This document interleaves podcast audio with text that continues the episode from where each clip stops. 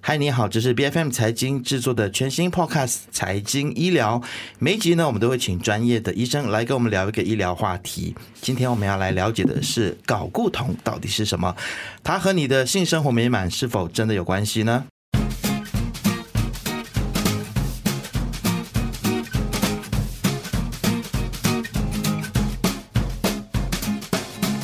先来欢迎我们今天的来宾，泌尿科的专科医师和知名作家李永业李医师，欢迎您。啊，谢谢您，这是第一第一场哦，哇，很荣幸啊，呃，尤其是今天也是情人节嘛，对吗？对对对对，我们第一集就在情人节当天上架播出啊，嗯来祝大家情人节快乐。好，那情人节可能大家都想要做一些爱做的事情啊，爱做的事情来庆祝一下，哦，去吃饭啊，是是，但但是如果这个做爱做的事情，特别在情人节这一天呢，发现哎使不上力，力不从心的话，爱错就不能做爱了。对，就可能就这个庆祝的这个快乐的感觉就少一点点，幸福了。对，那很多的男性啊，特别是在我这个年纪之后，中年之后，都会发现说，很像自己的体力没有像以前那么好，嗯哼，啊，平常也比较容易疲倦，对，睡眠品质可能也大不如前，嗯哼。那么在性生活的表现上面呢，可能也没有像年轻的那样，那年轻的时候那样子得心应手。我最近因为感冒了啊，是真的是因为感冒去诊所看医生，我就看到一个关于。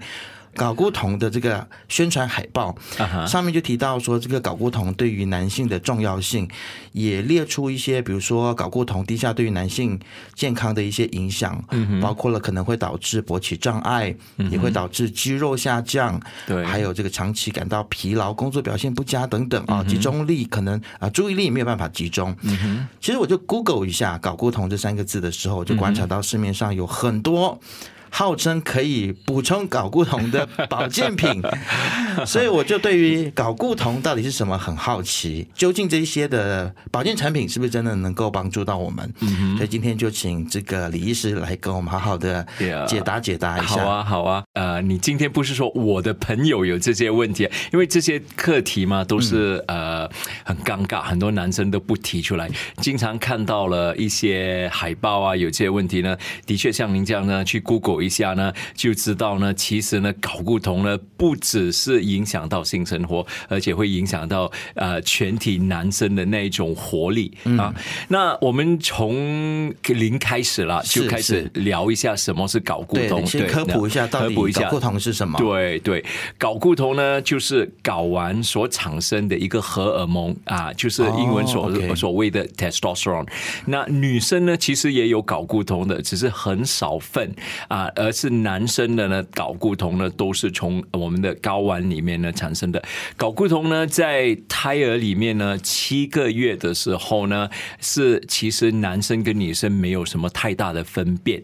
然后呢，睾固酮七个月左右呢，那个睾丸呢，就是从呃体内下进去阴囊里面呢，它的温度比较低的时候呢，就产生了睾固酮，那就呃形成了啊我们男生的性器官，例如前。列腺、呃呃阴茎、睾丸，全部都是睾固酮控制的。嗯，那睾固酮呢，在呃小朋友的呃。期间，倘若生活期间呢，不会有太大的影响。就是发育的时候呢，就有第二次的那个呃活跃性。那那时候呢，它的呃作用呢，就是给呃呃男生有发育。那发育的时候呢，就会呃会有性器官那边开始成熟，那就会呃有产生精子啊、射精啊、勃起啊这一类的呢，都是睾固酮呃的功能。除此之之外呢，也开始有胡须啊，那肌肉呢比较结实，人家开始长得高大。从十八岁左右呢，那睾固酮呢就保持一个稳定的水平，到四十岁左右。四十岁左右呢，就慢慢的下降。那从五十岁左右呢，必须比较明显，尤其是体质比较肥胖的人呢，那看到呢睾固酮呢，它的呃呃下降呢是比较明显。那那时候呢，我们就可以呃显示呢，有的人呢就会有男性更年期的问题。所以呢，就是刚才你所谓呢，力不从心。呃，不同的男生呢都有呃都在有不同的搞固呃搞不同的影响力，就是有不同的水平可以影响到他们的呃生活，呃，就是显示一些不一样的症状，例如呃一个水平呃会影响到一个男生呢，就是比较疲劳呃比较健忘，比较发脾气，比较容易肥胖，很难呃那去呃健身的时候呢，那肌肉呢也不也会有点衰退，嗯，不过有的水平呢只是。偏低的话呢，男生呢就性欲降低，呃，也会影响到呃力不从心。刚才所谓的勃起功能障碍，所以呢，它不同的水平会影响到男呃不同的男生有不同的症状。是，那除了刚刚呃，医师你说的这个关于年纪的原因啊，可能在四十岁之后，可能啊睾固酮它的水平会下降，还有肥肥胖也是一个主要的原因。对，那除了这两个原因之外，还没有有一些人他会不会是他天生可能就是睾固酮分泌不足，有这样子的状况吗？呀，如果是天生睾固酮。降低的话呢，他在发育的时候呢就很难发育，这人就比较矮小。不过呢，呃，这一种呢不太普遍啊。OK，那比较普遍的呢，例如啊呃，那男生成人了之后，如例如睾丸呃出了状况啊发炎。或者是电疗、化疗，呃，不同的疾病啊，就是把那个睾丸的功能把它影响到呢，可能有这个这个影响。不过呢，大致上呢，比较普遍呢，把睾固酮降低的那原因呢，都是三高：血糖过高、血压过高，也是血脂过高啊。OK，这三高呢，就会影响到那个睾固酮呢，它的呃细胞，它在。睾丸里面的细胞呢是叫做 Leydig cell，这种细胞呢是比较会呃容易被好像高血糖、高血脂、高血压呢影响到的。嗯，除此之外，当然我们最近呢都会有很多呃病人被 COVID 影响到嘛，对吗？呃，新冠炎其实呢也是会影响到那个呃睾丸的啊，所以呢，呃，就在刚刚开始 COVID 的时候呢，在呃意大利也是有这个临床实验，就显示呢，如果是得到呃患上了 COVID 的病人，就有百分之二十七会影响他的睾固酮的呃水平，所以呢。不只是啊，我们所谓的那些三高啊，其他的疾病，例如新冠炎呢，都也是可以影响到睾固酮的水平。其实我很好奇一个问题啊，就是有人常常有这个迷失，说身体的某一个器官比较大哦，他哪一方面的这个 能力可能就比较好。那是不是说一个男生他的睾丸，他可能体积比较大，所以他的这个睾固酮的分泌就会比较多？呃，我们就是做不育这一科，呃，例如我们想知道呢，病人产生精子的可能性有多大？一个睾丸，你觉得一个睾丸是应该是呃平均是呃应该是多大呢？这个我真的没有办法猜测，有医师来告诉至少你没有自身去把裤子里面那抓抓出来来来衡量一下哈。其实是四 cm 是平均的那个呃它的那个呃大度啊。是，如果是例如一个男生呃小时候患上了呃疾病，例如 mumps，嗯啊广东话所谓的带颈包啊，嗯啊这些 mumps 呢就会也是影响到睾睾丸的大小。那如果睾丸有一点萎缩了，也会呃造成睾固酮的下降。另外一种呃病人可能是。服用了过度的睾固呃酮，就是啊去健身，嗯，健身的时候呢，有人建议呢，就是要把呃肌肉呢弄得比较大一些呢，就是去呃做体外的呃睾固酮注射，是就是代品治疗。那你睾固酮过高的时候呢，我们脑部有一个荷尔蒙就叫做 LH，这个荷尔蒙呢就呃脑部呢已经被呃影响到呢，就是认为呢那睾固酮过高的话。了，那个水平就下降。那你自然而然呢，在六个月以后呢，睾固酮自然的萎缩，就萎缩到二 cm 以下呢，我们就知道这个男生呢，以后就是永远都是靠体外的睾固酮，而不会自己再产生自己的睾固酮了。哦，所以这个也就是我想要问医师的，就是呃，你刚刚有提到有一些的症状，比如说勃起障碍的话，或者是可能呃在生活上面可能精神不太好的时候，可能可以去呃，我们可以去检查一下自己体内的睾固酮水平是不是够高。对，那是透过验血的方式，验血的方式，对对。那如果验血报告出来之后，发现说我的这个身体的睾固酮分泌真的是太低，嗯哼，那呃，我是不是就应该要去，比如说用打针的方式来补充呢？其实呢，打了注射来带品治疗的话呢，有三个蛮危险的那个呃反效果。OK，第一，刚才我所谓的，如果是呃他的那个水平过高，例如我们注射的时候呃那个呃疗程太长，或者是我们注射的那个呃水平过高，那你脑部开始呃停止产生 LH 的话呢，那你呃的睾丸会萎缩，那睾固酮。是永远不会再增高了，因为那个呃产生睾固酮的那个一呃细胞呢就开始萎缩，就完全消失，这是效果之一。所以如果病人接受治疗的话呢，要可能要接受长期的呃靠呃药物来治疗。OK，第二个风险呢，就是啊，睾固酮呢，其实会影响到前列腺的增大。嗯，例如一个家里有呃前列腺癌症的。患者就是说有家属有前列腺癌症的基因的话呢，是完全不适合服用睾固酮的。嗯，因为睾固酮过高的话呢，呃，前列腺里面的细胞如果有一些变化的话呢，一定会呃把那个细胞呢变化了之后，以后可能会呃成为呃癌细胞啊。所以呢，我们都很小心的啊观察。前列腺癌抗炎的风险，呃，就是我们如果是病人有接受带品治疗的话呢，我们都是要很仔细的、很细心的去呃观察 PSA 呃有没有增高。如果增高的话呢，可能病人的那个前列腺呢细胞开始变化呢，可能会造成就有癌化的风险。是最后一个呢，我们的呃体内呢有一个就是红血球，嗯。那红血球呢，也是靠睾固呃酮的那个影响来提高或者下降。嗯，例如一些呃呃运动员要比较有呃比较。高能力的那个呃运动能力的话呢，就是打了睾固酮之后呢，他的红血就会增高，那他体质会更好。嗯，那如果打了这个过高的话呢，那你的红血球过高呢，就会造成你的血液会比较浓。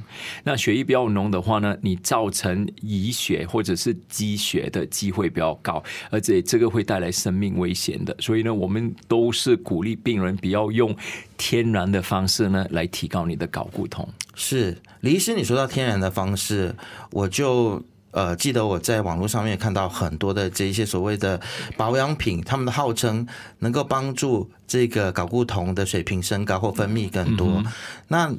真的是有保养品能够做到这样子的功能吗？不需要去找保养品，我们其实呢有五样东西呢，可以把你自己的自然的睾固酮增高。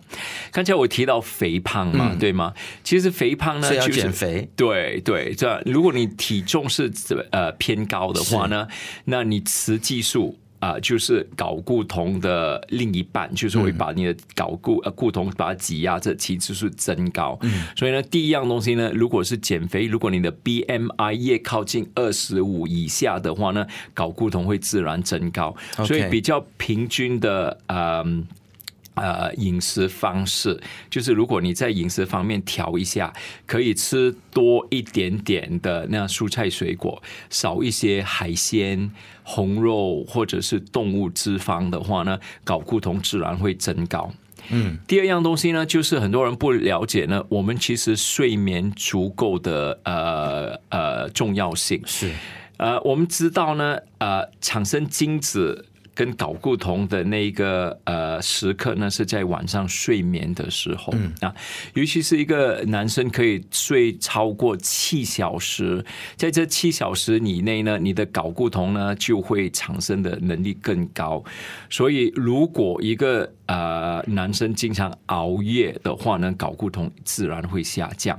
所以呢，睡眠充足也是很重要。嗯，第三呢，就是水分充足。如果一个男生竟然缺，经常缺水，那你血液循环不流畅的话，那睾固酮也会下降。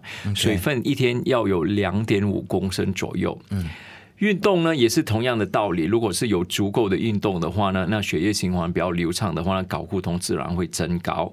然后最后一样呢就是减压。嗯，如果都市生活呢比较高压力的男生呢，都会有胆固醇，呃，不是睾固醇下降了，睾固酮下降呢，也会影响到呢不育的问题。所以这五样东西：睡眠充足。水分充足，运动充足，呃，比呃吃东西方面呢，不要太多呃肉类，不要多呃平均的蔬菜水果，然后减压的话呢，那睾固酮自然会增高。当然，在市场上有很多种种的呃迷失，就是说有的东西是保健品啊，会把睾固酮提高呢。这些呢没有太长的临床实验呢，我们也是很难断定呢，这个其实是有没有。真正的呃科学根据，嗯，照我所知呢，其实呢，这些呢，呃，如果是短暂的一个呃调查，而且呢。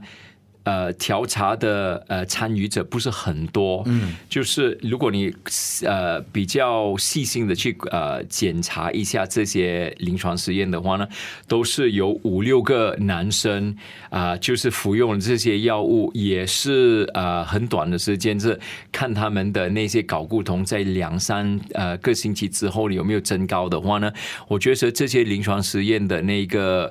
呃，可靠可靠性、可靠度呢不太好，是不是那么高啊？对，那。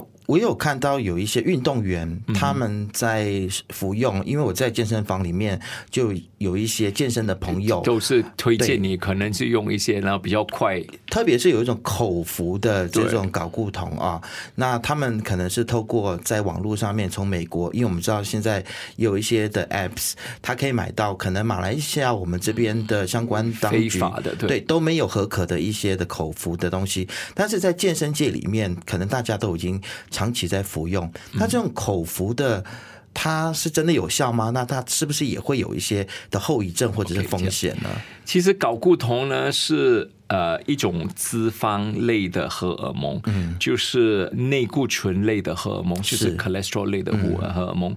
如果是口服的话呢，它是要呃这些药丸呢是要在好像脂肪包装的一种药丸才可以吸收量，嗯，所以在市场上的确是有睾固酮呢是口服的，嗯，不过这种睾固酮呢有一两个问题，第一个问题呢，它的吸收量呢不太平均的话呢，那。它有时候吸收，例如是一个人空腹吃的时候，那他吸收的很快的话呢，那你的呃心情，你的那个睾固酮过高的时候呢，那会影响到你的情绪，嗯，所以呢，他的那个水平是不稳定的。OK，另外一样呢，你想象呢，一天要吃三到四克的这个呃用。脂肪来包装的一些药源，那你吃的时候呢，也把脂肪一起吃的，好像是一吃一大块的牛油这样的。所以同样的时间呢，你有吸收的睾呃睾固酮，也是吸收了很多脂肪。所以以前呢，我的病人都是服用这种口服的睾固酮的话呢，都会增造成有肥胖的问题，而且情绪呢会很不稳定的。所以我们都不鼓励口服的。除了口服之外呢，有及其他的方式呢，可以呃吸收睾固酮的。其中刚才我所谓的就是注射的方式。除了注射的方式呢，就是皮肤透过皮肤来吸收，那是好像药膏一样啦。或者是呃一些呢，就呃在鼻腔里面呢，就呃呃服用了。那如果是用这些方式来呃服用睾固酮的话呢，那没有空通过肠胃的话呢，那睾固酮在血液的那个呃水平呢是比较稳定的。OK，所以就是意思是说，如果是透过皮肤吸收或者是鼻腔吸入式的话，对，可能它会比较稳定一些。对，但而且吸收量比较高。OK。那但是在使用这一些药品或产品之前，是不是都应该要寻求医生的意见才行？对，那我刚才所谓的三个可能性，那最重要呢，当然是癌化啊。如果是一个患者不知道自己的呃前列腺有呃癌化的风险的话呢，服用了这种睾固酮的话呢，会引起这细胞呢比较快。呃，变化，而且呢，扩散力是比较高的，所以呢，就是有癌化的风险。除此之外呢，那个血管就是。动脉会呃引起呃积血或者是遗血的风险呢，也是增高。那其实除此除了动脉，静脉也是有影响。这样，那如果是动脉有积血的话呢，就会有呃中风的风险。OK，所以呢，我们都是鼓励病人呢都求诊了之后，适不适合服用呢，才呃才接受这治疗。是，而且另外一样方式呢，医生都会鼓励你。呃，在接受治疗的期间呢，是一个疗程。如果在这疗程呢，医生可以慢慢的观察你那呃五样的生活措施的改善的话呢，那一起呃有一些改善了之后呢，那药物慢慢减少的话呢，如果你可以在生活措施方面呃做了一些更改的话呢，那你就不会永远需要药物的治疗了。所以追根究底，还是要。恢复到我们一个正常的生活，对。均衡的饮食，对。要运动，对。要减重，对。对，其实很多医生老生常谈都会告诉我们一定要做这些事情。其实很多身体的状况，就是因为我们生活作息或者生活方式不佳，对，就会导致各种各样的问题。的确是这样，所以呢，要美满幸福，不没有一个一个 bullet，就是一一针见血这样呢，把你的问题处理好。其实呢，你这么。多年来的就是身体健康方面呢，你面对了很多挑战呢。这睾固酮下降呢，是其实是身体状况出了问题的一个呃先兆。我想再多追问一个问题，就是很多的华，特别是华人朋友都会说，多补充点生蚝啊，可能透过食物的方式啊，可能会让自己更加的勇猛啊。对啊，这这个是有根据的吗？例如是马来西亚呢，就是最著名的就是东嘎阿里了，啊，是对吗？啊，然后呢，呃，生蚝啊这些，其实它会暂时性的把这睾固酮提高，OK，因为其实睾固酮呢，它增高呢也是有这种呃呃，你所谓的 placebo effect 啊，placebo 呢就是如果你心情比较好，而且呢你就开始有这种呃。呃，感觉就是性感觉的话，如果真正呃去呃做一个临床实验的话呢，我是觉得呢，它的分别不高。当然，注射的话呢，它的呃它的呃。呃，反应是很快。嗯，如果只是呃口服方面的话呢，可能就是带来那种性感觉，对，性欲就会暂时性的暂时性的提高。那如果每一次服用了这些呃，有的人是和抛身啦、氧气呀，或者是呃来玛卡。玛卡。是。这样呀。都，我是觉得，如果是天然的，呃，当然是没有害处啊，天然的。不过呢，其实，在市场上很多卖的，在包装方面呢，啊，是啊，显示是完全没有啊，都是天然的，没有添加其他的成分。对，但搞不好他们有偷偷放一些，对，没有诚实的在这个瓶装上面去标示，绝对。这因为所谓这个是 adulterated，就是。呃，杂种的药品啊，是 混合型混合型药品，杂种药品 adulterated。那惠瑞呢，在呃蓝色小药园呃出厂的十周年纪念的时候呢，把这些我们东方所谓的天然的，就是腐鞭啊、马啊那个马鞭啊，或者是呃玛卡啊这些东西，全部拿去化验的话呢，都发现到呢百分之呃四十都含有。有啊，药物的成分，或者是含有导酮素的成分。大家在使用这一些所谓的天然的补给品的时候，不要受骗哦啊，不要小心，是还是要小心一些。对，好，非常谢谢医师今天给我们这么详细的解释啊。对，那我们当然也是希望说，今天既然是情人节嘛，就希望大家。可以能够今天很开心的庆祝，对，然后做爱做的事情呢，也都可以做爱做的事情啊，都可以做爱做做爱的事情，是希望大家今天都愉快，对对都愉快，这情人节快乐。那就是如果是有健康的呃生活措施呢，一定会有幸福。是性爱的性，对，希望大家身体健康，大家都幸福。对对，好，谢谢李医师，不客气。财经医疗是 B F M 财经制作的节目，你可以在财经的网站 C A I J I N 点 m y B F M 的网站或者是 B F M 的 App 以及各大播客平台听到我们的节目。我们下次见。